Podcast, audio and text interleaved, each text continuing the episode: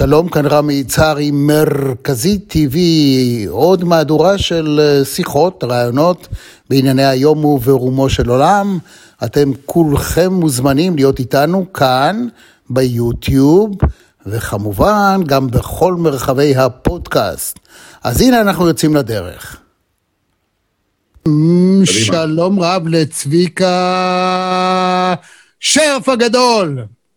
בוקר טוב, רמי, בוקר טוב. הו-הו, כמה שנים אני איתך, אף אחד לא יודע. וואו, אתה יודע מה? אם, אם אתה מזכיר היסטוריה, אז בוא נדבר על 1 באפריל 81. כמה ימים אחרי הזכייה השנייה של מכבי תל אביב באליפות אירופה, גם זה נגד קבוצה אה, איטלקית, גם זה על חודה של נקודה, סיינו דיני בולוניה, והמשחק הזה היה בסטרסבורג, ואנחנו בכל ישראל יושבים ואומרים, מה נעשה איזה מתיחה טובה לאחד באפריל? אמרו לי, רמי, אתה תביא לנו משהו. אמרתי, יופי. עלה לי רעיון בראש. נזכרתי שבמהלך המשחק היה איזה מצב ששוקי שוורץ עשו עליו עבירה, והוא היה צריך לקלוע, אבל לא היו המצלמות ו-200 שופטים, ומישהו לקח את הכדור, נדמה לי זה היה מיקי, והוא זה שזרק וכלה. אמרתי, או, oh, הנה, תפסנו את זה.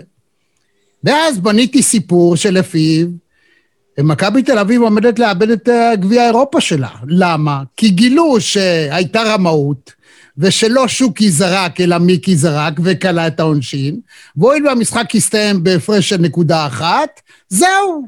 או משחק חוזר, הולכים למכבי את המשחק, אה, את הניצחון. אני אומר, אוקיי, את מי נגייס לעניין? צביקה, העוזר של המאמן, אני מדבר איתו, יופי נהדר. הואיל וזה היה בסטרסבורג בצרפת, אני צריך לגייס גם איזה גורם שיסביר את מה קרה פה. עמנואל אלפרין היה ראש חטיבת החדשות בכל ישראל, כל מי שמכיר אותו יודע, מכיר את המבטא הצרפתי שלו. צרפתי שלו, ולכן קראנו לו הברון פואגרה. אז לא, לא היו כל כך הרבה שפים, ומעט מאוד אנשים ידעו מה זה פואגרה, וגם ככה, אתה יודע, אף אחד לא תאר לעצמו שכבד שומני זה ארוחה של כבד אווז, יכול להיות שקוראים לבן אדם הברון פואגרה. מכאן ואילך, סיפור ענק, ואנחנו פתחנו עם זה את החדשות של שבע בבוקר, את יומן הבוקר, טירוף מוחלט, מוחלט. צביקה, ספר את ההמשך, ואני אחר כך אנעל את הסיפור. תשמע, ברור שזה יצר בלאגן, אז לא כל אחד היה הולך עם פלאפון, ואז לא כל אחד היה לו מחשב, בכלל לא היה מחשבים בבתים ובמקומות האלה. אבל אה, היו תופסים אותך בטלפון כזה או בטלפון אחר, והתחיל בלאגן, והתחיל מלחמות. לך תגיד להם, עכשיו לא אחרי דקה אומרים, רגע, זה 1 באפריל, לוקח כמה שעות להגיד, רגע, זה סיפור של 1 באפריל. תראה, האמת היא שאת נושא אה, קליעות העונשין של לא האדם שעשו לו פאול, זה המציא רלף קליין השחקן. רלף קליין היה קלעי עצום. כשאני הייתי ילד צעיר בבית מכבי הישן, רלף קליין בסוף האימון היה עומד, שכולם כבר הלכו הביתה, וזורק 130, 140 זריקות רצופות, הוא לא היה מחטיא. וגם אז בנבחרת ישראל ובמכבי תל אביב היו עושים פאול, לא היה מצלמות, ואפ רלף היה על הקו, לפעמים היה שופט אחד, אחר כך זה עד שזה עלה לשני שופטים. עכשיו, גם מיקי ברקוביץ' היה ידוע כ... את מי אתה רוצה שיהיה בשנייה האחרונה על הקו בקליעה הכי חשובה? לא. את הקלעי עונשין הכי טוב שלך, את מיקי ברקוביץ'. ואז תוך כדי משחק, עכשיו שוקי היה קצת פחות טוב, וזה זה. אבל אי אפשר לבטל כליאה אחרי שהשופטים נתנו לך את הכדור. נקודה. אם הם רוצים לתפוס ולהעניש אותך, זה לפני הכליאה. אבל בסדר, זה היה כיף. שנת 81 הייתי עוזר מאמן צעיר, השבוע אה, מכבי תל אביב שלחו לכל הוותיקים אה, שקית עם כל מיני דברים, עם תמונה גדולה של הקבוצה, אז אה, אנשים אומרים, מי זה הילד הצעיר הזה שעומד שם בצד ימין?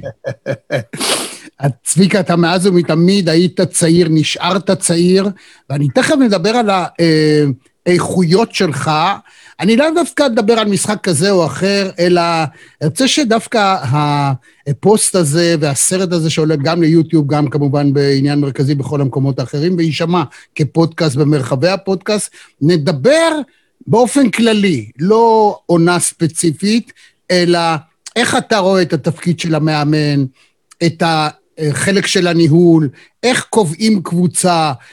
כל האומנות הרי זה לבחור שחקנים שיש להם נתונים מסוימים, אבל לדעת להפוך אותם ל- ל- לקבוצה שזאת האומנות בפני עצמה. אני רק אה, אה, אתן עוד פתיחה, ואז אני אספר מה היה הסוף של המתיחה, ואיזה סבל גדול אני עברתי בגלל זה. אות.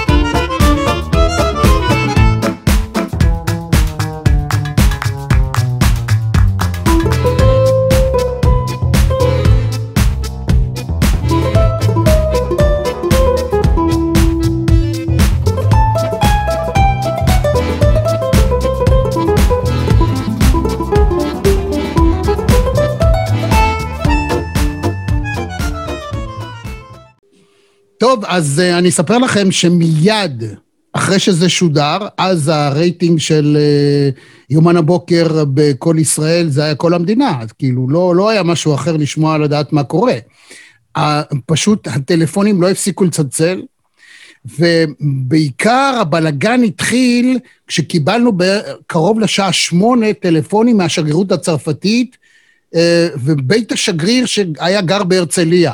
אמרו, אנשים מתחילים להתאסף שם ולעשות בלאגן, אתם חייבים לעשות משהו, מצלצל אליי מנהל כל ישראל, אומר לי, רמי, חייבים לסגור את העניין הזה. זה, זה לא יודע מה יהיה. זה, אגב, אנשים לא האמינו, גם אחרי שאמרנו 1 באפריל, המשיכו לשאול, מה, כן, וזה. איך במכבי קיבלו את זה, אגב? אה, כרגיל, אה, לא אהבו שום פגיעה במכבי. שמעון לא אהב את זה. שמעון בטח, לא, אבל לא רק שמעון, כל חברי ההנהלה, אבל מהר מאוד תפסו שזה 1 באפריל, כשהודעתם מוקדם שזה 1 באפריל אז נרגעו. אבל אה, זה, תראה, אז היה ערוץ אחד טלוויזיה וערוץ אחד רדיו, לא היה רדיו מקומי, כל התחנות שיש נכון. היום, אנשים לא יודעים. היה גלי צה"ל, אבל גלי צה"ל היה קצת אחרת. נכון. אה, בצורה אחרת, אנחנו מדברים על שנת 81, כמה שנים? 40 שנה. וואו. כן. אה, אלה היו כמובן, אה, מכבי תל אביב לקחה פעמיים את האליפות אז, אה, בפעם הראשונה ב-77.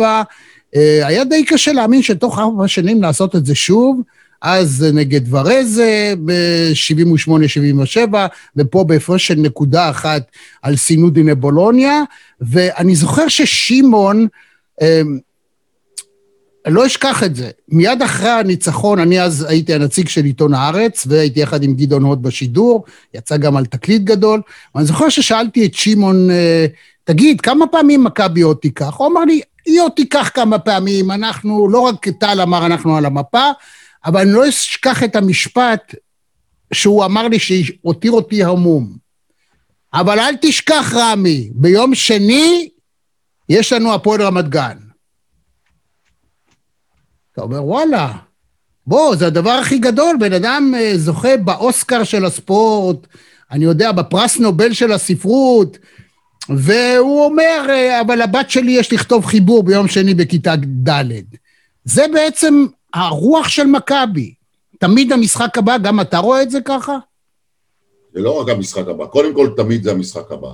ככה חונכתי במכבי, אני הגעתי למכבי, לבית מכבי הישן בגיל 13 כילד צעיר, ומאז אה, בעצם נקשרו חיי לכדורסל ולמכבי, היום אני לא במכבי, ו... ו... הגישה הייתה לנצח את הכל ולזכות הכל. כששמעון הגיע, אני זוכר את היום שהוא הגיע למועדון, אני הייתי ילד צעיר, זה היה בבית מכבי הישן, הוא ניסה להכניס סטנדרטים חדשים, יחד עם בנה הנהלה קומפקטית והומוגנית, הנאמנות למועדון, הגישה למועדון הייתה שונה, ומצד אחד, אז אתה אומר הפועל רמת גן והפועל תל אביב, היו יריבות, היום זה כביכול הייתה הפועל ירושלים שקצת ירדה מנכסיה בשנה האחרונה. אה, זה היו מאבקים שגם היו, אתה יודע, הפועל מול מכבי זה אף פעם לא הייתה אהבה גדולה. אם זה הפועל תל אביב, אם זה הפועל רמת גן, אם זה הפועל ירושלים, הפועל רמת גן הזה הייתה קבוצה מאוד מאוד חזקה, בעצם שנה אחרי זה, בשנת 82 אני עברתי לאמן את הפועל רמת גן, עברתי מעמדת עוזר המאמן במכבי של רודי דמיקו אה, לעמדת המאמן הראשי של הפועל רמת גן. והיו לך משחקים גדולים גדולים, אני זוכר אפילו ששידרתי משחק שנדמה לי שהובלתם במחצית 30 הפרש, וקרה מה שקרה. לא, זה, במשחק שהובלנו 30 הפרש, אני הייתי המאמן של מכבי תל אביב, כבר עם נכון, נכון, כן. היה המאמן של הפועל רמת גן.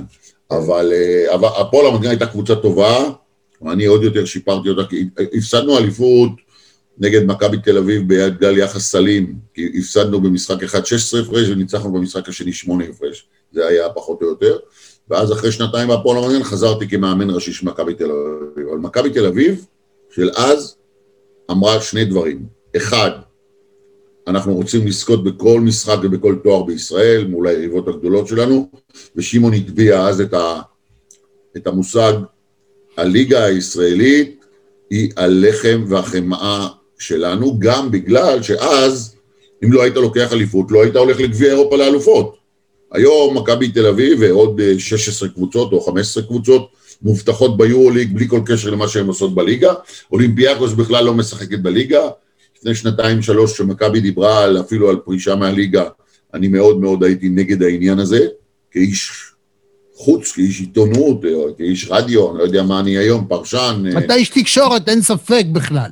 לא רק שאתה כן, איש תקשורת, אתה איש תקשורת משפיע מאוד.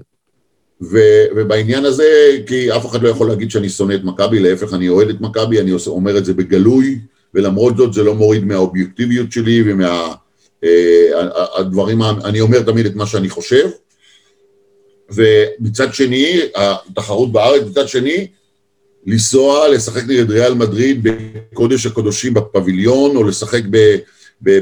במשחקים באולמות המדהימים באיטליה, גם בתוך איטליה זה מאבק בין רומא, מילאנו, בולוניה, אלה שלושת המקומות.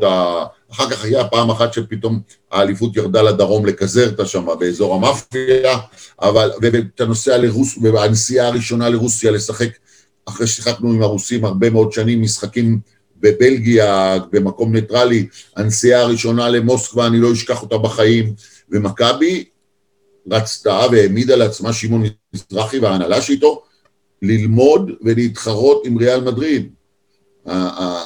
אני, לזכותי או לגנותי, זכיתי לנצח בפעם הראשונה את, מכבי, את ריאל מדריד בפביליון, זכיתי לנצח את המשחק הראשון על אדמות איטליה, לנצח את ברצלונה ב, ב, בכל מיני, באולם שם בברצלונה, לצערי הרב, או לשמחתי, מצד אחד הגעתי לארבע גמרים, אבל הפסדתי בארבע גמרים האלה, זה כואב לי, אבל איפה היום ואיפה הגמרים?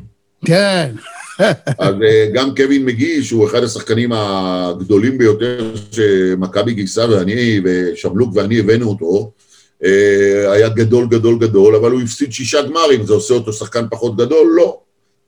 אבל, אבל אה, אז בוא נדבר על זה, בוא, בוא נדבר, בוא נדבר על ההבדל בין הרכב מבנה האישיות של אדם ויכולת המיצוי שלו בזמן הנכון.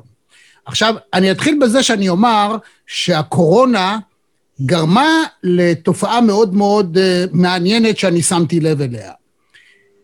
ישנם ספורטאים, ניקח את זה דווקא בתחום הכדורגל, ישנם uh, כדורגלנים שהם מדהימים באימון, אבל כשמגיעים למגרש, כשיש רעש, יש קהל, יש זה, הם פתאום נעלמים, לא מסוגלים לבטא את עצמם. הקורונה הבליטה שחקנים מהסוג הזה. פתאום אין אף אחד, יש איזה רעש מרמקולים קצת, אין במגרש מי שיפריע לו, הוא יכול להתבטא באופן כמעט מושלם. לעומת זאת, הגדולים, הגדולים באמת, תיקח איזו עונה פחות מוצלחת הייתה גם למסי וגם לרונלדו, ולנאמר, לכל הגדולים באמת לא הייתה עונה גדולה, כי באיצטדיון ריק, כשאין להם את הטירוף, קשה להם להתבטא. מה אתה אומר על זה? קודם כל, זה, זה לא רק לגדולים, אני חושב שזה לכולם. אה, אני חושב שכשאתה בא למגרש, גם אם הוא מגרש שאתה, זה מגרש חוץ, והקהל כביכול עוין לך.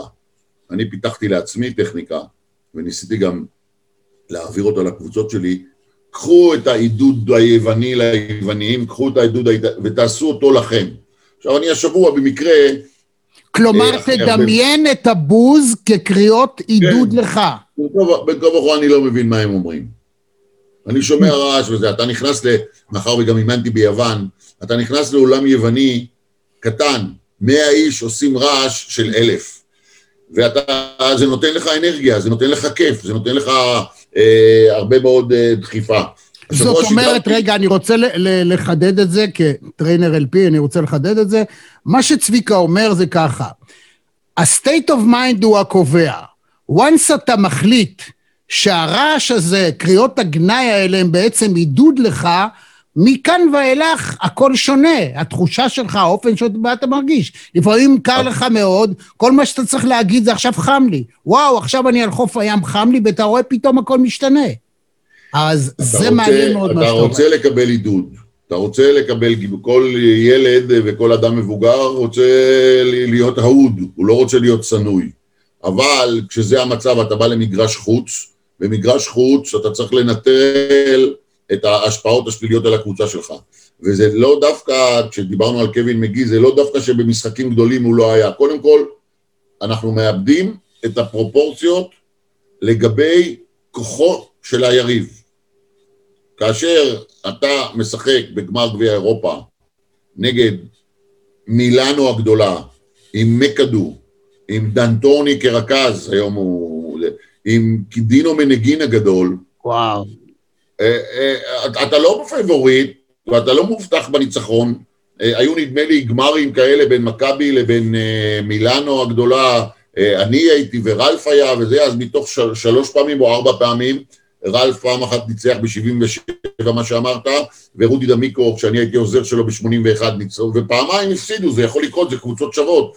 כשאתה מגיע לגמר גביע אירופה נגד ספליט הגדולה, שלא ידענו כמה היא גדולה, יוגופלסטיק. עכשיו אחר כך התברר שזה הקבוצות אחת השושלות הכי גדולות שנולדו באירופה, אה, קוקוץ', אה, רג'ה, איבנוביץ', אה, כשאתה בא לשחק במדריד נגד צסקה גדולה ששלטה בכדורסל האירופאי, וזו היה בעצם הפעם האחרונה עם המאמן מסינה ועם כל השחקנים הגדולים האלה, אתה לא מובטח לך הניצחון.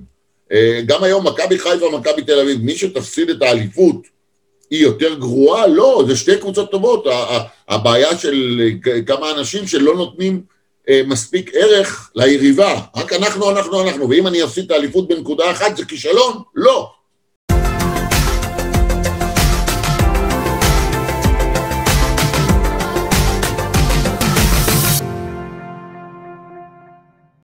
Mm. זה מכביסט? לא שמעתי עוד מכביסט ש... לא, לא, אני דווקא מדבר על מכבי חיפה. לא, אני, אני אומר, מק... כשאתה אומר את זה, זה נשמע... אני יודע. לא, כשאני אומר, אני בעד, אף פעם לא זלזלתי ביריבה. אף או, פעם ברור. לא זלזלתי. אני יושב לפעמים עם קופמן, אה, וקופמן אוהב לי על, אה, לנגן לי על זה. אה, אתה מתחיל, אני אומר, זה משחק קשה, וזה, אה, אתה מתחיל עם ההויה פרנויה. כן, זה משחק קשה. צריך להתייחס אליו הכי נכון, הכי אה, מקצועי שאפשר, לא לזלזל באף אחד. קבוצות אחרות, כשהן קצת טובות, כשהן בשנה טובה, הן מזלזלות, ואז הן מזלזלות, זה לא טוב, זה גם לא, לא מוסרי לזלזל ביריב שלך, תן הערכה ליריב שלך. כשאתה, כשאתה מנצח 100-0, זה סימן שהיריב שלך היה חלש. כשאתה מנצח 199, התמודדת עם קבוצה ברמה שלך. כן, כן. זה נכון. כך אני גם מנסה, אני אה, ב-15 שנה האחרונות אה, מנהל את אה, קורס המאמנים במכללה האקדמית בווינגה, כל יום שישי, שש וחצי בבוקר, אני יוצא מהבית ומקדיש לזה... כל כך מאוחר, אתה בדרך כלל, אתה קם בארבע, אז מה, מה אתה עושה עד שש? כן, אז אני עד ארבע, אני עברתי על כל הכותרות ועל כל הזה, והכנתי את השיעור. אוקיי. אתמול, אתמול ראיינו את עידן שום, Mm, והיה לו, היה לו הרבה מאוד uh, תלונות על המאמן הישראלי, uh, שהוא לא בא לאימון מוכן ולא רשום לו, והוא יושב באוטו ומתכנן את האימון ומגיע דקה לפני האימון. אני בכלל עמום מזה, כי הרי לא אוהבים אותי כבר הרבה, 30 שנה, כי אני אמרתי מקצוענות, זה שהמאמן מגיע לאימון שלוש שעות לפני האימון, ושיש לו משרד, עד שאמרו לי, מה, המאמן צריך משרד בכלל? אז כשביקשתי משרד למאמן, אמרו, מה זה, הוא... ואתה מכין את האימון כל דקה, ואתה בא מתוכנן, ואתה יודע מה התוכנית עבודה שלך לשבוע הקרוב, לחודש הקרוב, לרבעון הקרוב, והכל רשום, אבל uh, מקצוענות uh, לא הצלחנו להכניס פה בארץ בכל המקומות, דווקא בכדורסל קצת יותר, דווקא בכדורסל יש uh, מאמנים מאוד אינטליגנטים, וברור שכשאחר כך uh, נכנס המחשבים והווידאוים, אנחנו בכדורסל אה, מנצלים אותם היום אה, בצורה מדהימה. השבוע היה אצלנו בקורס המאמנים, למשל, הרצאה של יהוא הורלנד, שהפך למנהל המקצועי והמאמן של מועדון הפועל עמק חפר, שהוא היום מאוד מאוד דומיננטי בקבוצות הנוער והילדים, והוא סיפר לחניכים ולי שיש ארבע מצלמות באימון, הוא עוצר את האימון כמה שפחות, בסוף האימון הוא ושני העוזרים שלו עוברים ושולחים ישר לכל ילד לוואטסאפ את הדברים הטובים שהילד עשה באימון ואת הדברים הרעים שהילד עשה לאימון. ואז הם עוצרים פחות באימון לתיקון שגיאות ולעצירות. זה כבר הגישה החדשה. אה, המחשבים בכדורסל עובדים נונסטופ, אני לא יודע אם בכדורגל. אבל נונסטופ. בכדורגל לא רק שבכל אימון יש כמעט לכל אה, שחקן, או לכל שניים. יש את ה-GPS. יש, חוץ מה-GPS, יש, א', יש מאמנים, כשאתה מגיע למועדונים הגדולים, בעצם לכל שלושה שחקנים יש מאמן. אתה נכנס לא, לחדר... לא בישראל. כן. לא, לא בישראל. לא, לא בישראל. אתה נכנס לחדר אוכל, אה, אה, כתוב את השם שלך, כל אחד אוכל משהו אחר. כן, זה ברור. זה, זה לא ברור לאנשים. אנשים שרואים אותנו עכשיו, הם לא מאמינים. אתה נכנס, יש לך שם. לא כולם אוכלים אותו דבר. בתהליכים שלנו, שלמדנו שהיינו במכבי תל אביב, אה, פתאום קיבלנו אז פקס מבנקו דה רומא, שהם כותבים את סדר היום שהם רוצים שנכין להם אוטובוסים, אוכל, את הארוחה, את מה תכלול הארוחה. אנחנו היינו מגיעים ומישהו היה יושב מול הטבח ומזמין, ואז שינינו, שלחנו את הארוחה, לקחנו תזונאי, שערך ושלחנו לקבוצה האורחת מה אנחנו רוצים לאכול, ככה מתקדמים, ככה לומדים, וכך נבנתה מכבי תל אביב. זה מדהים. וצריך להסביר שהדיפרנציאליות, זאת אומרת, הטכנולוגיה, אגב, שאתם רואים כל פעם את צ'ה גווארה, זה בכוונה, ככה להזיז דברים, אתה רואה כל פעם מעליי את צ'ה גווארה? אני רואה, אני רואה. זהו, הוא רואה. ידיד טוב שלי. אתה מדבר איתו כל לילה. לא, אבל כי הוא כבר, אה, זהו, אבל עם האופנוע. הוא היה איש שנסע את כל... כשהייתי בביקור בקובה, הגענו למקום שיש לו אנדרטה גדולה, שזה אחד ממקומות התיאור הגדולים בקובה, הגענו לאנדרטה של צ'ה גווארה, ושם סיפרו לנו עוד דברים על מי שלא קרא את הספר עליו ואת הספרים עליו, סיפרו את כל האגדות עליו, חלקם נכונות, חלקם לא נכונות, בעצם הוא 30 שנה היה במחתרת בכלל, אף אחד לא ידע כל יום איפה הוא. נכון, הוא נסע את כל דרום אמריקה באופנוע, ואגב, יש גם סרט וגם uh, ספר על הדבר הזה. Uh, הוא עבור הקובנים, אתה יודע, חוץ מקסטרו, נחשב לגיבור הגדול. ואני החלטתי שלרעיון הזה, לשיחה הזאת, כל פעם נביא אותו, כי המהפכנות שלו, בעיניי, אה, משקפת במידה רבה מאוד אותך, צביקה. זאת אומרת, מצד אחד, הנחישות, אני יודע, אתה לא יכול לראות את עצמך. אתה גר בתוך, אדם בתוך עצמו הוא גר, והוא נוח לו, לפעמים פחות, לפעמים יותר, אבל נקודת המבט החיצונית, אתה שורד ונמצא וקיים, מוערך ונערץ בזכות התכונות שחלקן הן תכונות שנחשבות אה, כאילו קצת הזויות. זאת אומרת, הכינוי שהדביקו לך רס"ר, זה כאילו כינוי גנאי, אני רואה בו את הדבר המהותי ביותר, שאדם יש בו את הנחישות, והוא, הנחישות שלך היא, היא, היא, היא להקצנה.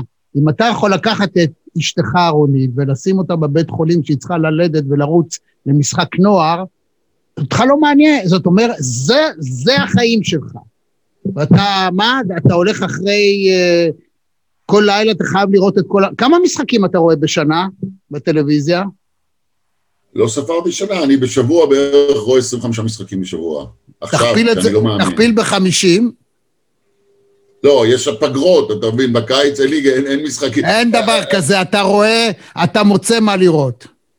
אני, אני יושב קודם כל עם שני מסכים בחלק מהפעמים, אה, אני... אה, זה חמישים, אתה רואה בו זמנית שניים. האמת היא שבעיקר פה בישראל בשנה האחרונה, אבל זה גם בגלל שנת הקורונה, אה, שמים משחק על משחק. כן. Uh, במקום, נגיד, משחק אחד שיהיה בשש, משחק אחד שיהיה בשמונה, משחק אחד שיהיה... מתחילים שני משחקים בשבע וקופצים ממגרש למגרש ואתה מאבד קטעים מהמשחקים. אני לא אוהב את זה, לא אוהב את זה. אמנם נכון. שירים ושערים זה היה עולם אחר ושמחתי לשדר ולהיות, אבל... רק הגולים. נכון. ואחר כך הכתב או השדר אה, נותן לך קצת את המוזיקה של מה שקורה במגרש, ומה שקרה בין הגול האחרון לגול הבא. אבל בכדורסל, כשאני רוצה לראות כל מהלך, וכל, ובכדורסל כל קטע הוא חשוב, כל התקפה היא חשובה, כי כל התקפה יש או גול או החטאת גול. כן. החטאת סל. אז זה משהו אחר, אבל... ואז אני רואה מקליט בחדרים אחרים או במכשירים אחרים, משחקים אחרים, ורואה בלילה ורואה בבוקר, והיום גם עושים צמצום של כל הבולשיט מוחקים, אבל אני רואה הרבה משחקים, אני גם רואה כדורגל וגם כדורסל. כן. אני לא מפסיד כמעט משחק של מכבי תל אביב כדורגל. תאר לי בבקשה מה עובר עליך כשאתה מתיישב לראות משחק.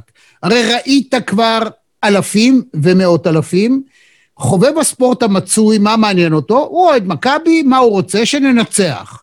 שיהיה לנו שחקן טוב, שיהיה לי טוב את מי לאהוד, מכבי, הפועל, לא משנה, אדם אוהד מועדון, הכי חשוב לו זה הניצחון, הוא בוחר את מי לשנוא כי ההנהלה עוזרת לי, או מי שאותו רגע הוא היריב הגדול שלי, אני שונא אותו, אה, ככל שאני שונא אותו יותר, אני מרגיש יותר אה, קשר ואהדה לאנשים שביחד, זה אנחנו וזה הם. אתה מסתכל מבחינה מקצועית. עכשיו, בן אדם רגיל, הוא רואה משחק, מה, שבעיקר אם הוא לא קשור לזה, אומר, מה, מה הוא רוצה? מה הסיפור? תאר לי מה אתה רואה. מה מעניין אותך? אני בגיל צעיר, הייתי ילד צעיר במכבי תל אביב בנוער, וכשהתחילו המשחקים של גביעי אירופה השונים, הייתי בא ליד אליהו ויושב, וצועק וקופץ כשמפסידים, כשמנצחים וכשכל זה. ואז כשהתחלתי להיות מאמן, אמרתי, רגע, אני לא קופץ, ואני לא צועק ואני לא מקלל. והייתי יושב ביד אליהו, מאחורי המאמן היריב, ומנסה ללמוד מה הוא עושה, איזה חילופים, איך הוא מדבר, מתי הוא לוקח טיים-אאוט, איזה תרגילים הוא משנה, מה הוא משנה.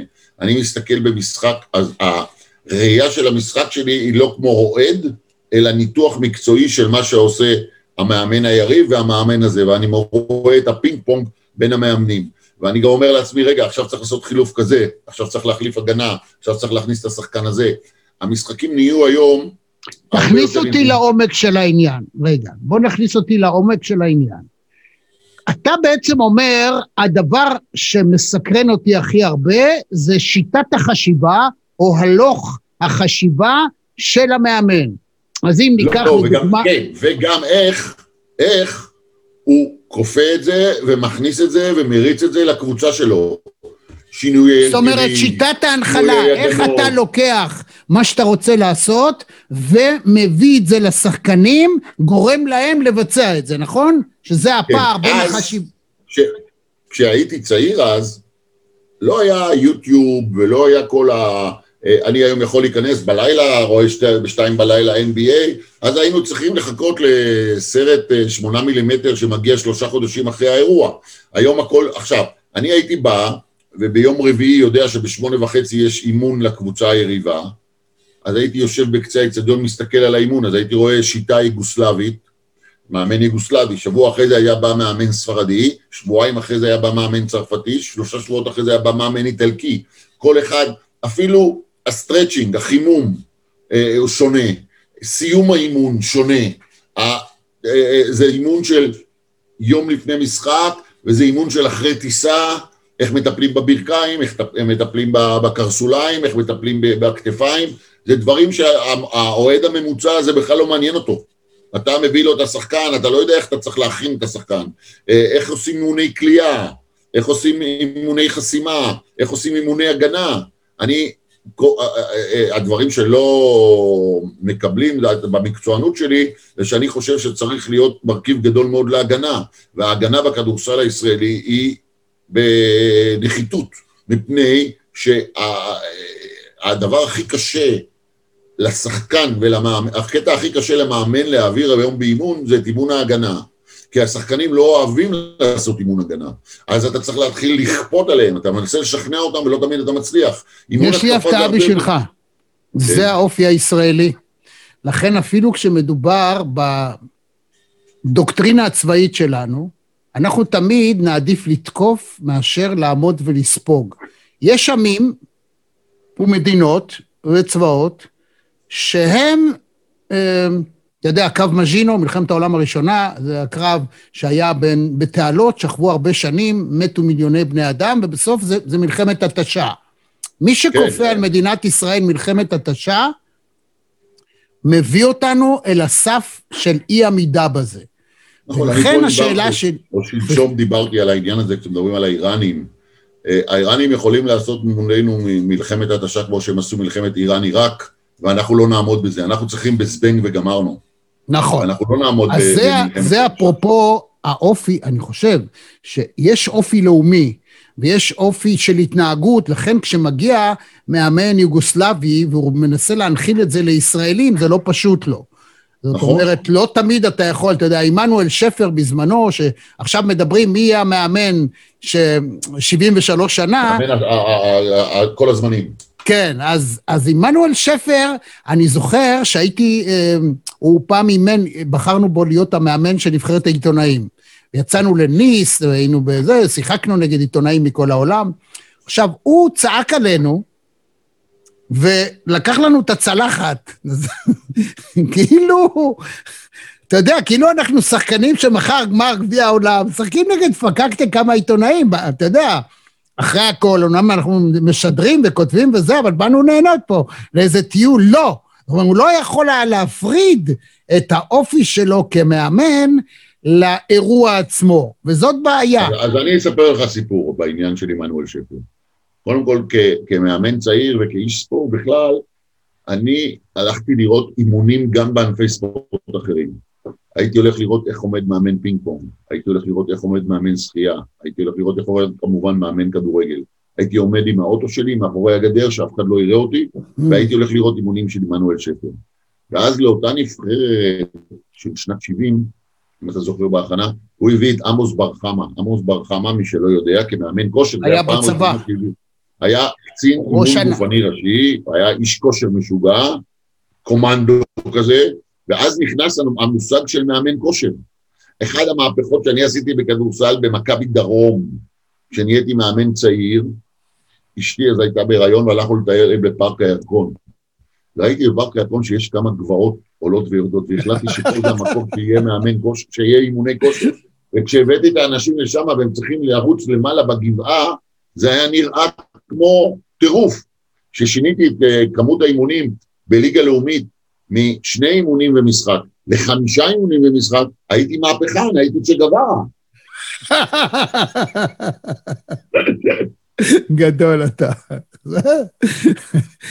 אוקיי, אז איך, איך נהיה מצב שפתאום, אה, אתה יודע, הכל עניין של טרנדים. אה, פתאום המאמן הישראלי איבד מ- מ- מהיכולת שלו, מהכוח שלו, מהאפשרות שלו להצליח בישראל.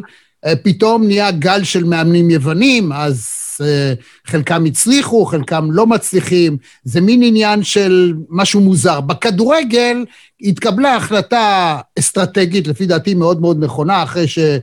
הבוס ראה איך אה, גונבים לו מהכיס את הכסף ועובדים עליו, אחרי המינוי שבהתחלה, בתחילת הדרך, ואז הוא קיבל החלטה אסטרטגית, אצלי לא יאמן מאמן ישראלי, נקודה. זהו, לא רוצה. אני רוצה, אני מכבי תל אביב, רוצה שיהיה מועדון עם לא ישראלים. עכשיו, זאת סתירה גדולה למאמנים, לעסקנים, למנהלים, לכל מי שאתה רוצה. לבוא ולהגיד עקרונית, הבן אדם קונה מועדון, אני לא יודע איך, איך המכביסטים מתייחסים לזה, אבל זה לא דבר שהוא פשוט. אבל הוא מוכיח את עצמו. תראה, אה, מכבי תל אביב כדורגל, אתה דיברת עכשיו, אה, כי הבוס הוא זר. אה, כשגולדהר קיבל את הקבוצה, היא הייתה אחרי תשע, עשר שנים של כלום. נכון. תשע, עשר שנים של כישלונות, אי הצלחה וכל זה. ואני חושב שמשהו יותר ממאמן זר, ההבאה של קרויף, היא אה, הכניסה סטנדרטים של ניהול שבמכבי תל אביב כדורגל לא הצליחו להכניס אותם קודם. במכבי תל אביב כדורסל הם כן עבדו. אה, במכבי תל אביב כדורסל אה, לא היה הדלפות, שזה הרתיח את גולדהר והיום, וזה אחד הדברים שקרויף הכניס פה, שאין הדלפות, הרחקת כל העיתונאים מתוך מתחם האימונים, הרחקת ההשפעה של האוהדים, הרחקת, אה, ועכשיו קרויף, אה, היה לו, הוא הנהיג את הבאת ובחירת המאמן הזר, המאמנים הזרים. והעובדה היא שכשהיום במכבי אין ולא היה מנהל מקצועי, אז הבחירה של דוניס למשל הייתה לא מוצלחת. הקיץ האחרון, מכבי לא התנהלה בכדורגל במקצועיות הראויה. הם מאוד מאוד רצו שאיביץ' ימשיך, כי איביץ' היה מצוין, אותו מאמן סרבי שדיברת קודם. מדהים. אבל לא ידעו מתי אה, ועוד עוד הוא יחתוך או לא יחתוך, לא הכינו אלטרנטיבה. אה, תקופת הפגרה בין סיום העונה הקודמת עם הקורונה ועם כל התאריכים הלא ראויים לפתיחת העונה הזאת ו, והמאמן הגיע מאוחר וזה היה קצת עכשיו.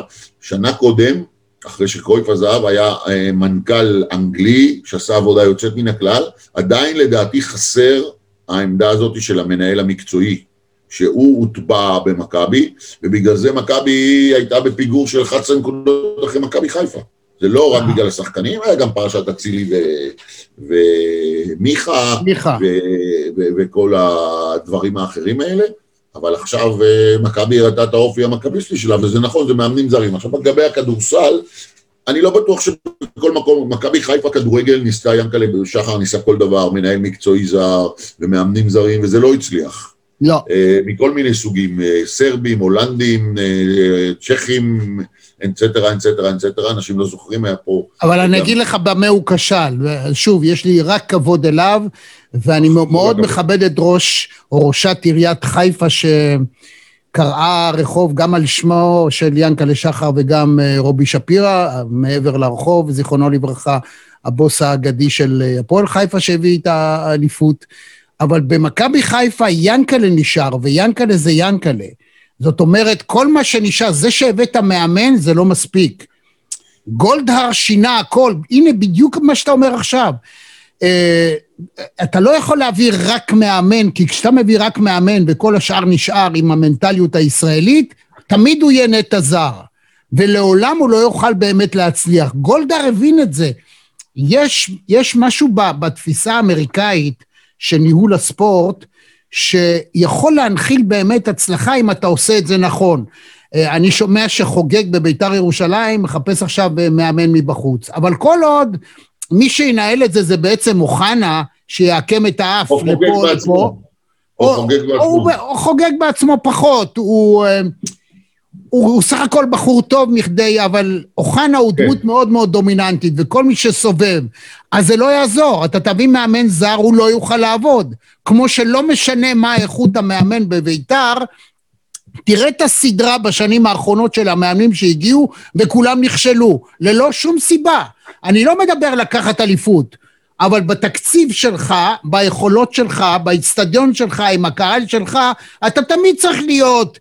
אוקיי, לא אלוף, תהיה שתיים, שלוש, ארבע, תיתן fight. אבל אני אגיד לך, ניהול ספורט הוא מקצוע. בדיוק. עם כל הכבוד לי לחוגג שהוא קנה קבוצה, והוא בא, ויכול להיות שבנושאים שהוא עשה בהם את הכסף הוא טוב, הוא מצוין כנראה, בכסף אה, קריפטו, איך זה נקרא? קריפטוגרפי.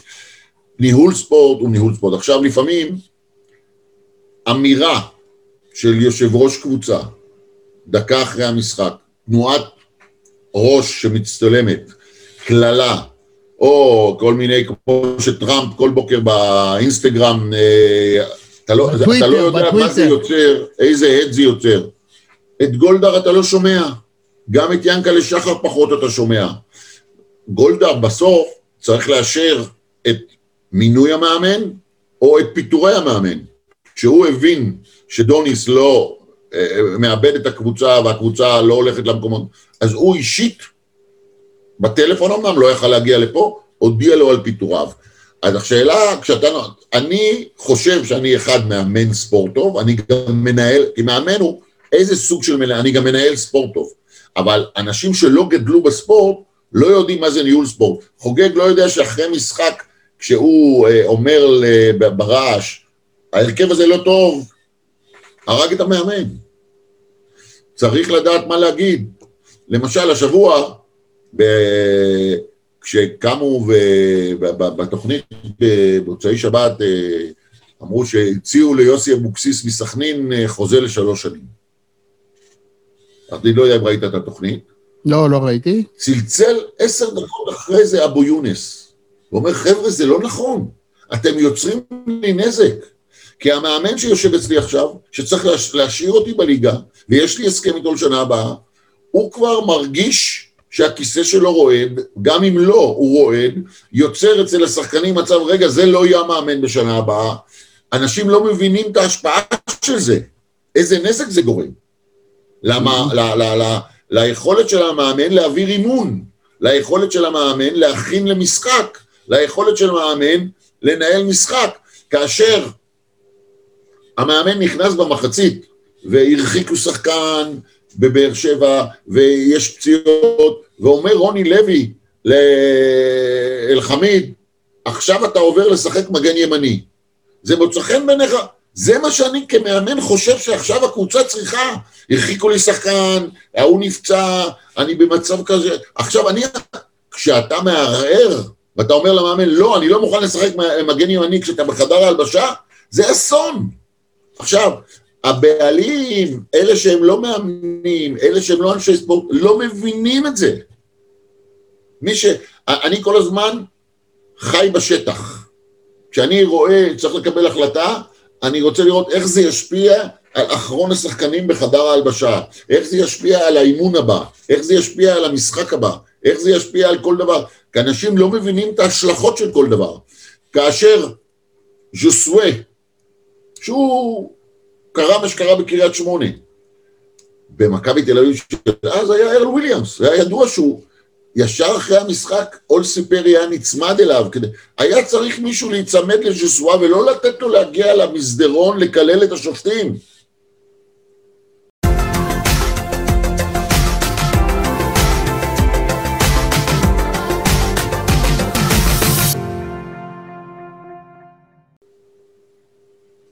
זה דברים שקורים. קבוצת כדורסל שמשחקת היום שלוש פעמים בשבוע, וכאשר קרה מה שקרה עם הקורונה ואתה היום טס לחוץ לארץ, זה לא כיף כזה גדול. אסור לך לצאת מהמלון.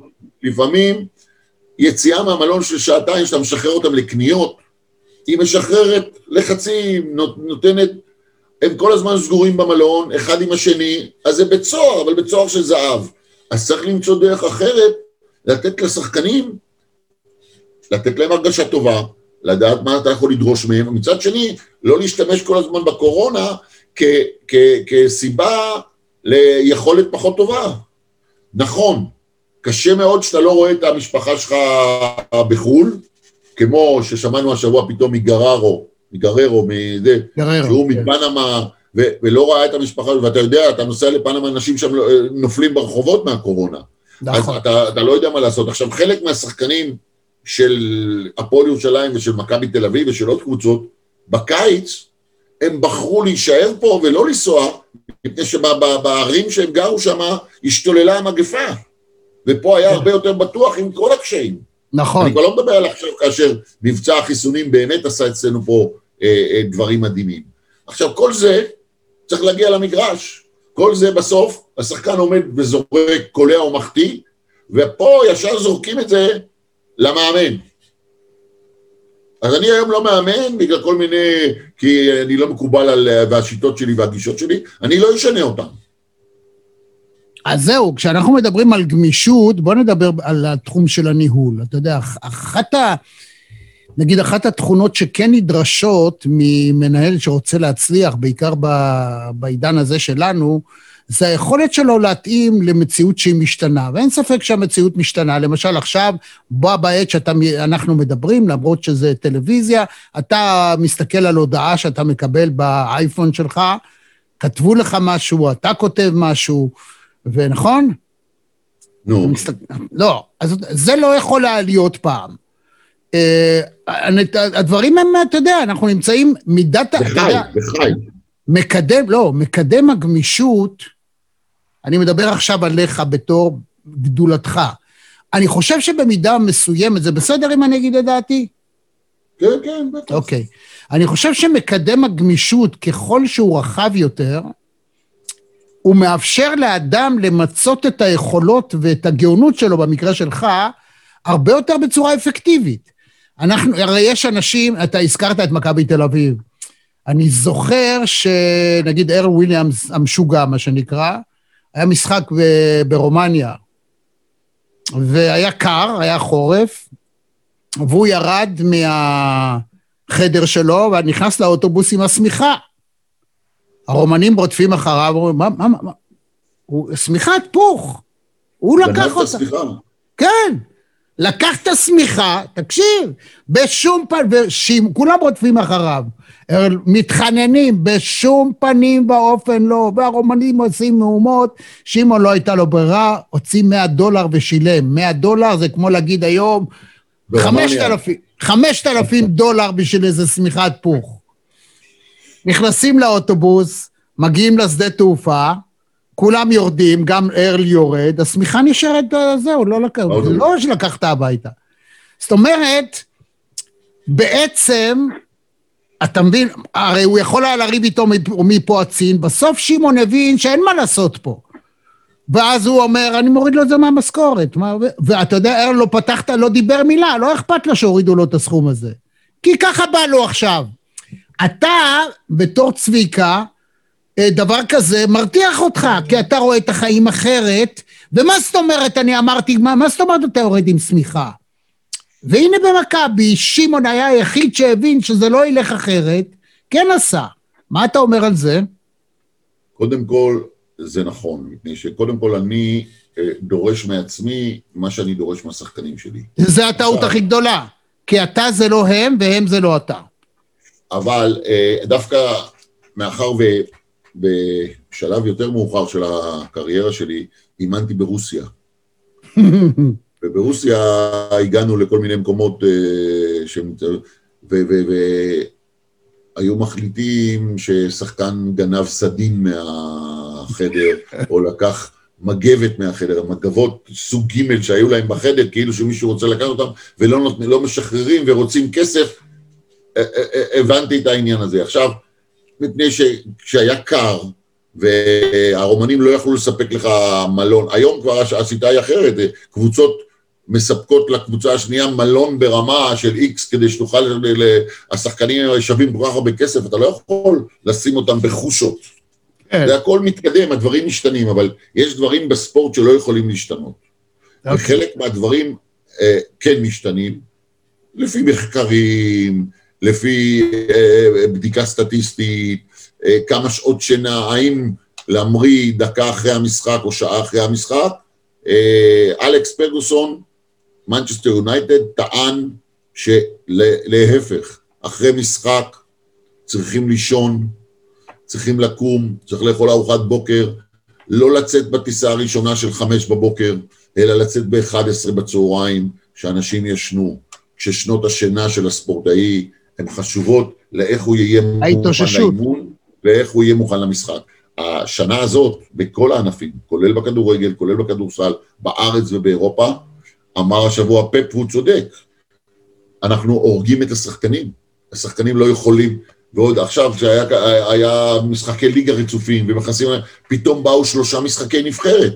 שלושה ימים, שלושה, תוך עשרה ימים שלושה משחקים, ונגיד דור פרץ כזה, אה, שאנחנו פוגעים בבריאותו נכון. של השחקן במודע, כי אנחנו המאמנים, אין לנו שליטה על לוח הזמנים שקובע וופא, פיפא, המנהלות, כי גם הם בלחץ, כי עד הראשון ליוני צריכים לסיים את כל המשחקים, אבל יש פה גוף של אדם.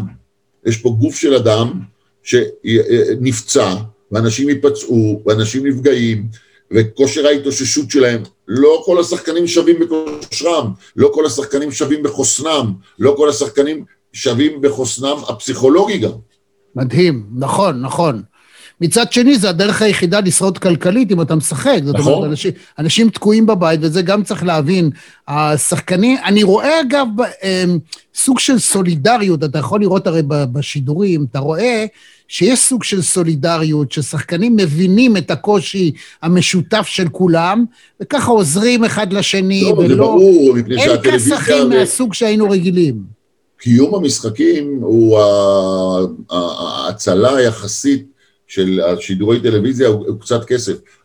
קראתי אתמול שריאל מדריד הגדולה, מועדון עשיר, הפסיד הכנסה של אם היו כרטיסים משני המשחקים, ליברפול ביום חמישי והקלאסיקו, כ-35 מיליון יורו. יורו, נכון. תכפיל את זה. ואותו נכון, דבר נכון. ברצלונה, ואותו דבר מכבי תל אביב, אותו דבר מכבי חיפה, אותו דבר כל הקבוצות האלה. עד שיחזור הקהל, אצלנו כבר התחילו לחזור קהל, 30 אחוז, 35 אחוז, זה כבר התקדמות. באירופה עדיין אין. לא, אבל התחלתי להגיד לך משהו לגבי הקהל בכלל. Okay. אוקיי.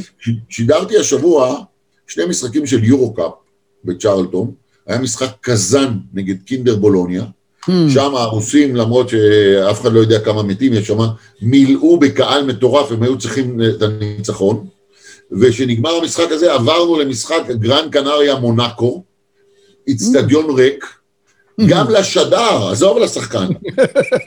זה משנה את אווירת השידור. איזה שאלה, איזה שאלה. אתה לא שומע רעש של קהל, זה הופך למשחק אימון, זה, זה, זה, אתה צריך להחזיק כוחות מיוחדים כדי להיות ער במשחק. זה בעיקר נורא ההד, זאת אומרת, באיצטדיון גדול, המאמן צועק, כשאתה שומע את ההד חוזר, אתה אומר, וואו, מה, איפה כן. אני בכלל? זה מזכיר תמיד חדר אוכל בקיבוץ. תגיד, כן. מה היה ההפסד הכי מעצבן שלך בקריירה, ב, נגיד בזירה הבינלאומית? כי לי יש אחד כזה בראש, שלא יוצא לי מהראש ההפסד הזה. תשמע, אני לא יודע אם יש אחד, יש לי כמה הפסדים מרגיזים ויש כמה הפסדים, ניצחונות מרגיזים. לא, כאילו שהוא שוכב לך, יש לך ים של ניצחונות, אני שואל על, ה, על דווקא על משהו שמעצבן, כי זה לא היה תלוי בך. אה, קודם כל, כולם יודעים וזה שאת ההפסד של גביע אירופה בלוזאן עם הכדור האחרון, הוא לא, לא יוצא לי מהראש. אבל יש משחק אחר עם נבחרת ישראל אה, יום אחרי שניצחנו את קרואטיה באליפות אירופה אה, ובאנו לשחק נגד פורטוגל והשחקנים שלנו קרסו, הקבוצה שלנו קרסה נגד פורטוגל ואם היינו עוברים את פורטוגל היינו מגיעים להישג אה, גדול מאוד של כדורסל ישראלי שלא עשה אותו הרבה שנים וזה אחד ההפסדים שהכי שוכבים לי בראש אותו דבר כמה שנים קודם, יום אחרי הצגה גדולה של אדי גורדון אה, בניצחון על יוון, אה, נשאר לנו יום למחרת לשחק נגד לטביה, שאחרי הניצחון על יוון כל השחקנים נסעו להצ... למלון וחגגו והיו מאושרים מהניצחון הגדול על יוון, ולי ניצחון על יוון היה סופר מיוחד, כי אני חצי הייתי מחובר ואיש יווני כביכול עם הספורט היווני והכדורסל היווני, ואני נשארתי לראות משחק אחרון שנשאר באצטדיון בין איטליה ללטביה, ובאתי לחזרה וישבתי עם השחקנים, אמרתי להם, חבר'ה, יש משחק קשה נגד לטביה מחר, והתכוננו למשחק ועשינו את מה שעשינו, והפסדנו ללטביה. אני, את ההפסד הזה אני אזכור כל חיי. אה, או, לחילופין, באליפות אירופה אחרת, שהעליתי את יותם אלפרין מנבחרת העתודה, והוא בא בתור השחקן ה-12. היום הוא לא שיחק, שיחקנו נגד אה, לטביה וניצחנו. אני ישבתי וראיתי, מחר יש לנו משחק נגד ספרד. בשתיים בלילה ראיתי את הספרדים שמשחקים. קיבלתי איזושהי החלטה, הלכתי, דפקתי על הדלת של יותם אלפרין, הבאתי אותו, אמרתי לו, אתה מחר שומר על נברו. אתה מחר משתק את נברו, אנחנו משחקים נגד ספרד, ספרד של נברו וגזול הגדול וכל זה. הסתכלו עליי כמו על משוגע. יותם נכנס למשחק, שמר על נברו, ניצחנו ניצחון גדול את נבחרת ספרד. אז... לימוז'? אתה יודע. מה? לימוז'? הלו? לימוז'? לימוז'. לי, לי, לי לימוז', לי לימוז', אני, אני, אני, לימוז', לימוז'. תראה, אני מעריץ שלך מקדמה דנא, אנחנו מכירים כל כך הרבה שנים, ושידרתי אותך, והרבה פעמים אתה יחד היית איתי וזה. לימוז' לי שברת לב באיזשהו מקום, לא יודע למה. שוכב לי המשחק הזה. תשמע, אה, לא זכור לי עד היום שהמאמנים, המאמן, אה, עושה איזושהי אה, פעולה נגד זריקה של שחקן משלושת רבעי מגרש. אי אפשר למנוע אותה. נכון.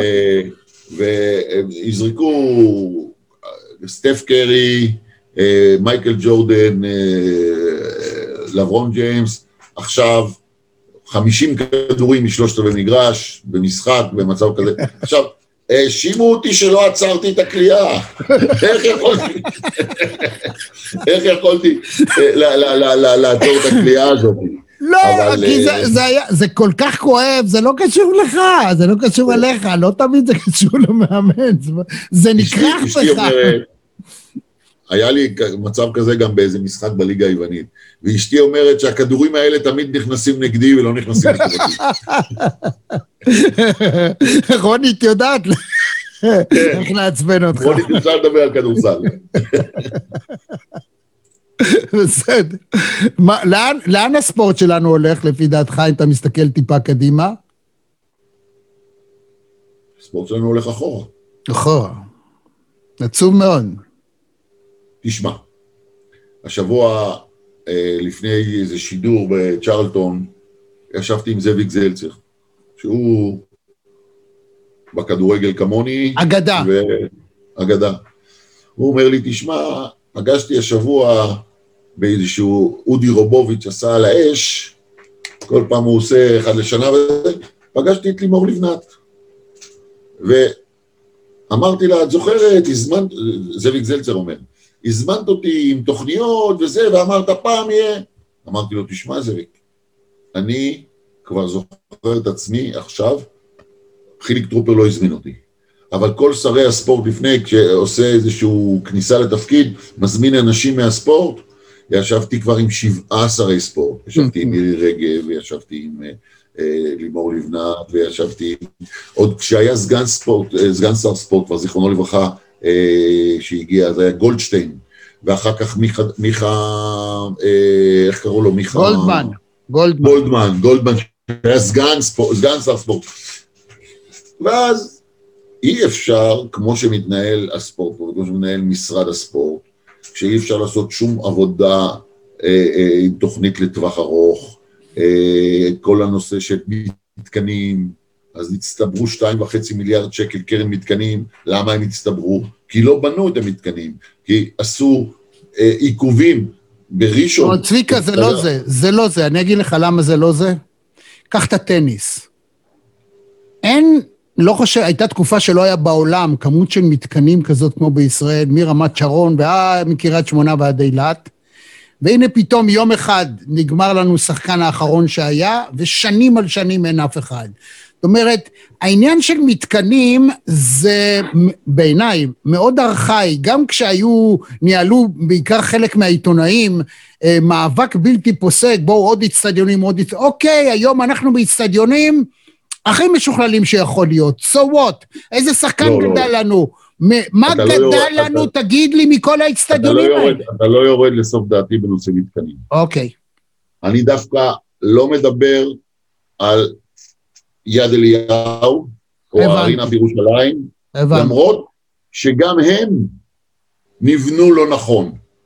בכל אולם ספורט אה, דומה ליד אליהו, דומה, ושכבר עבר שני שיפוצים, אני זוכר עוד את יד אליהו הפתוח, אחר כך הבנייה הראשונה והבנייה השנייה, ואני עוד זוכר ששיחק, מכבי תל אביב שיחקה כי רלף קליין לא רצה לשחק בעכו, כשיד אליהו עוד לא היה פתוח עם סטיב צ'ובין והפסידו לפנטינאיקוס. אבל בתוך יד אליהו צריך להיות מגרש אימון למטה, בכל אולם ספורט, ב... כי כש... כשיש הופעה של כוורת, מכבי תל אביב, או כשיש, לוקחים להפועל תל אביב את הדרייבין, למה דני, דני פרנקו כעס?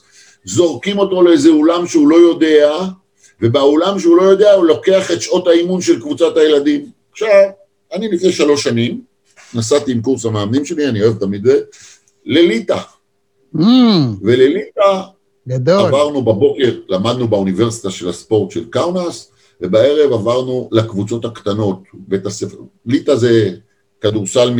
זה כמו כדורגל באיטליה.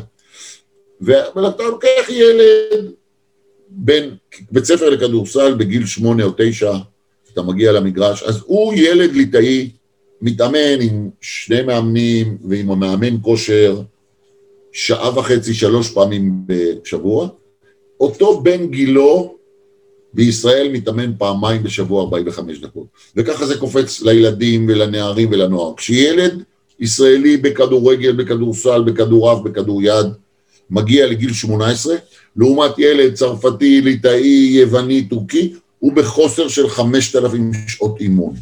וואו. כשבונים את המגרשים פה, אני מדבר על, מג- על מתקני אימון.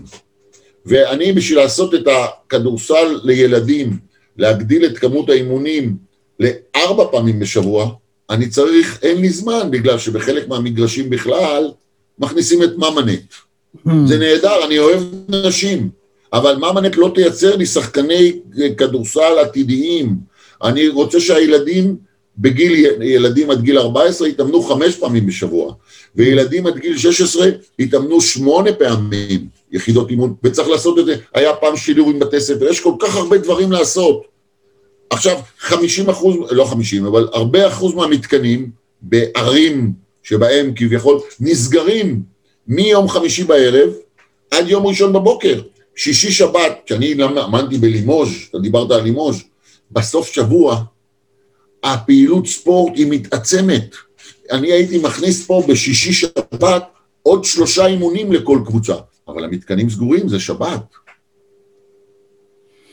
ואני לא מדבר על מתקני כושר, ואני לא מדבר על אה, אימונים אישיים. אני רוצה אחרי האימון להשאיר את הכוכב שלי לעשר דקות, לרבע שעה לאימון אישי. אני לא יכול, כבר הקבוצה של הכדוריד עולה, כבר המסכן העובד של הזה מסיר את הסלים ושם את, את אה, שער הכדוריד. יש פה המון, הנושא, אני לא מדבר על אצטדיונים גדולים. אגב, חשוב שיהיה בלומפילד מחודש, שזה בכלל לא עשה משרד הספורט, זה עשה חולדאי, וחשוב שיהיה המגרש נהדר בחיפה שעשו של סמי עופר, שעלה בדמים לבנות אותו. אבל בתוך המקום הזה, באתי, אמרתי להם, תראו רבותיי, בונים, יש את המגרשים של מפעל הפיס, של הטוטו, של זה, של זה, של זה. ניקח את השכונה שלי פה. מסביב בניינים של תשע, עשר קומות, יש פה בית ספר, בבית ספר יש אולם כדורסל קומה אחת. למה לא שתי קומות? אני האמנתי ברוסיה, בסן פטרבורג. בקומה הראשונה יש שלושה מגרשי כדורעף, בקומה השנייה שני מגרשי כדורסל, בקומה השלישית שני מגרשי כדוריד.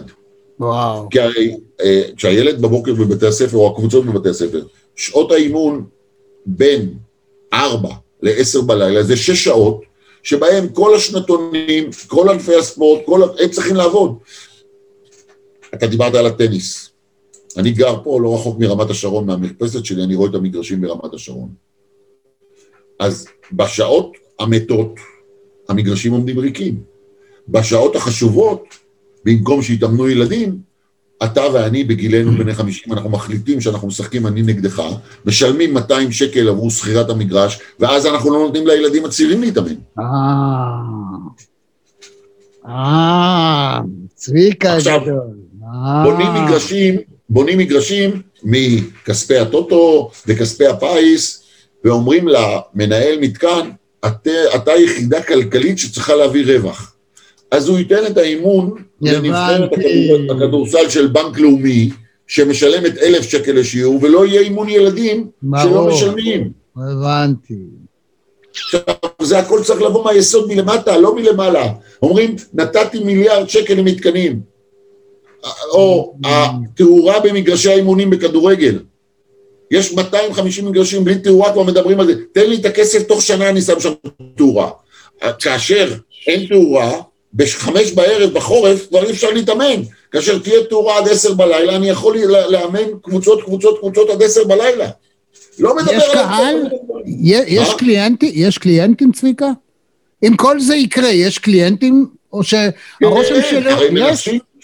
מנסים להגדיל את כמות הפעילים בספורט. אנחנו באחוזים, אנחנו הכי מעטים באירופה, מול דנמרק כן. שהיא כמות, כן. כי אין מתקנים, אין מתי. זה בגלל מתקנים או בגלל שאנשים לא רוצים?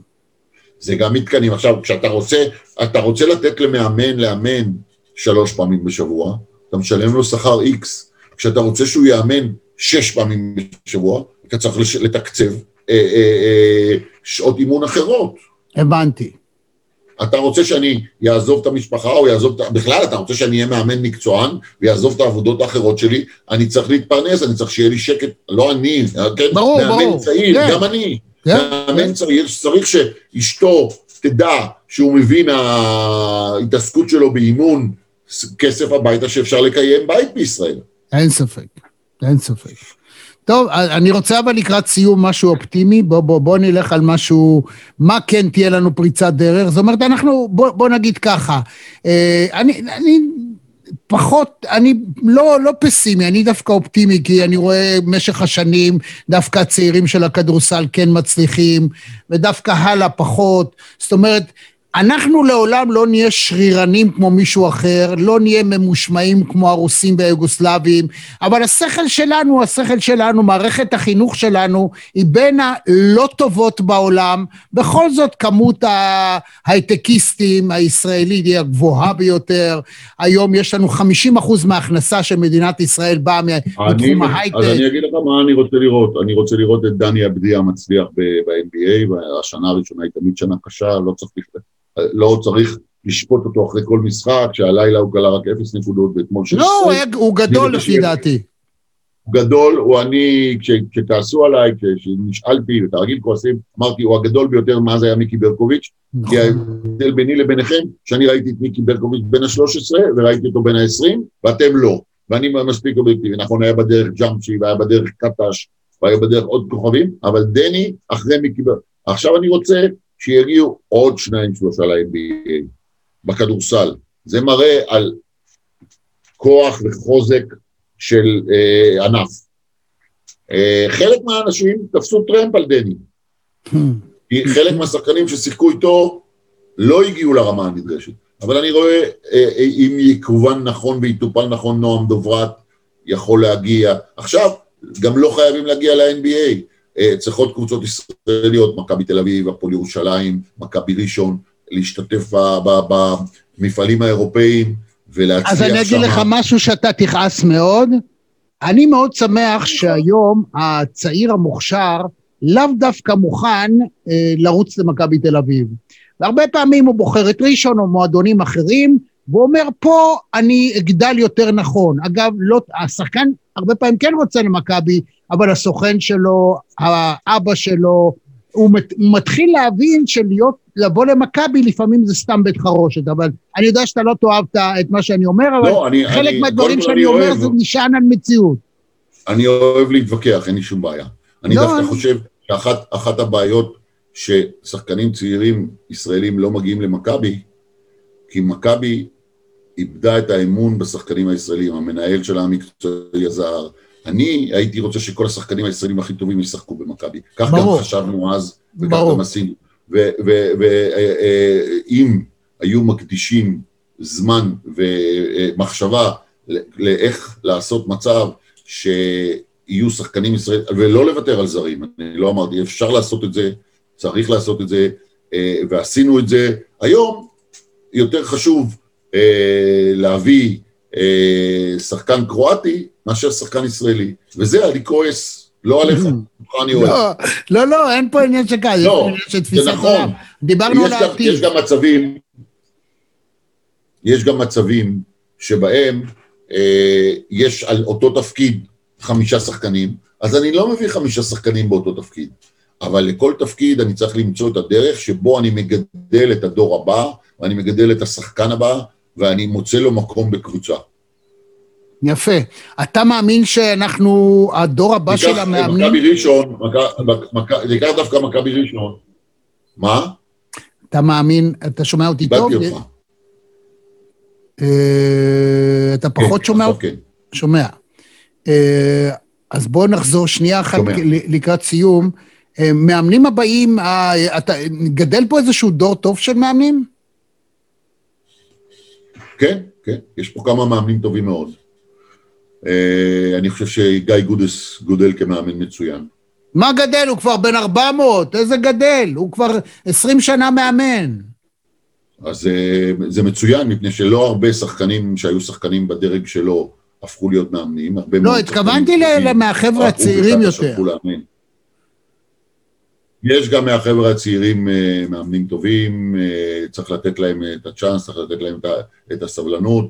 אה, כשמביאים מאמנים זרים, אין לי, אין לי שום דבר נגד מאמנים זרים, גם אני הייתי מאמן זר במקומות אחרים, אבל צריך להביא מאמנים זרים ברמה גבוהה, וצריך להביא אותם בגלל יכולתם המקצועית, ולא בגלל שהם יותר זולים, או בגלל שהם יותר אה, מוכנים להיכנע לדרישות של השחקן, של המנהל, של היושב ראש, או כל מיני אה, תירוצים אחרים.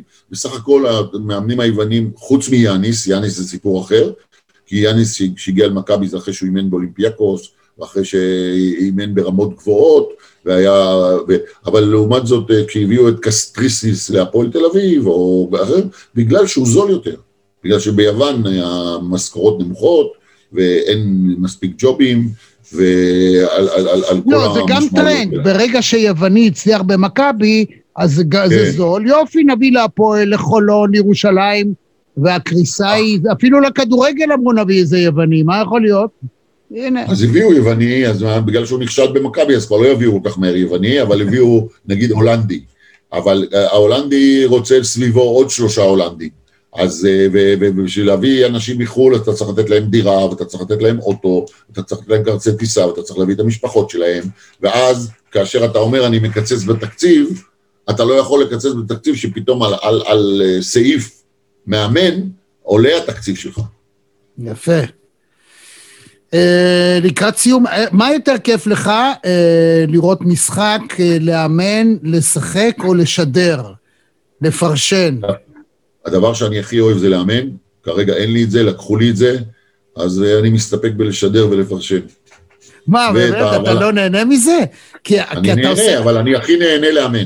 הבנתי. לא, זה, זה, זה יישאר אצלך תמיד. כן. צביקה שרף, צ'ה גווארה, רמי יצהר, אנחנו מודים לך מאוד, ואיתנו מאות אלפי אנשים שיראו את זה לאורך כל הזמן, בכל מקום. אז אה, תעשו לייק, כיף.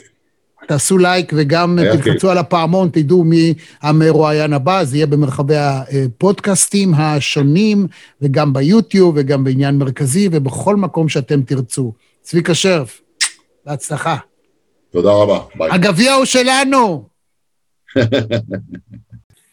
עד כאן מהדורה נוספת של מרכזי TV. אם היה לכם כיף, אם נהניתם, אנא לחצו לייק וגם על הפעמון כדי לקבל רמז על המפגש הבא שלנו. אני רמי יצהר, להתראות.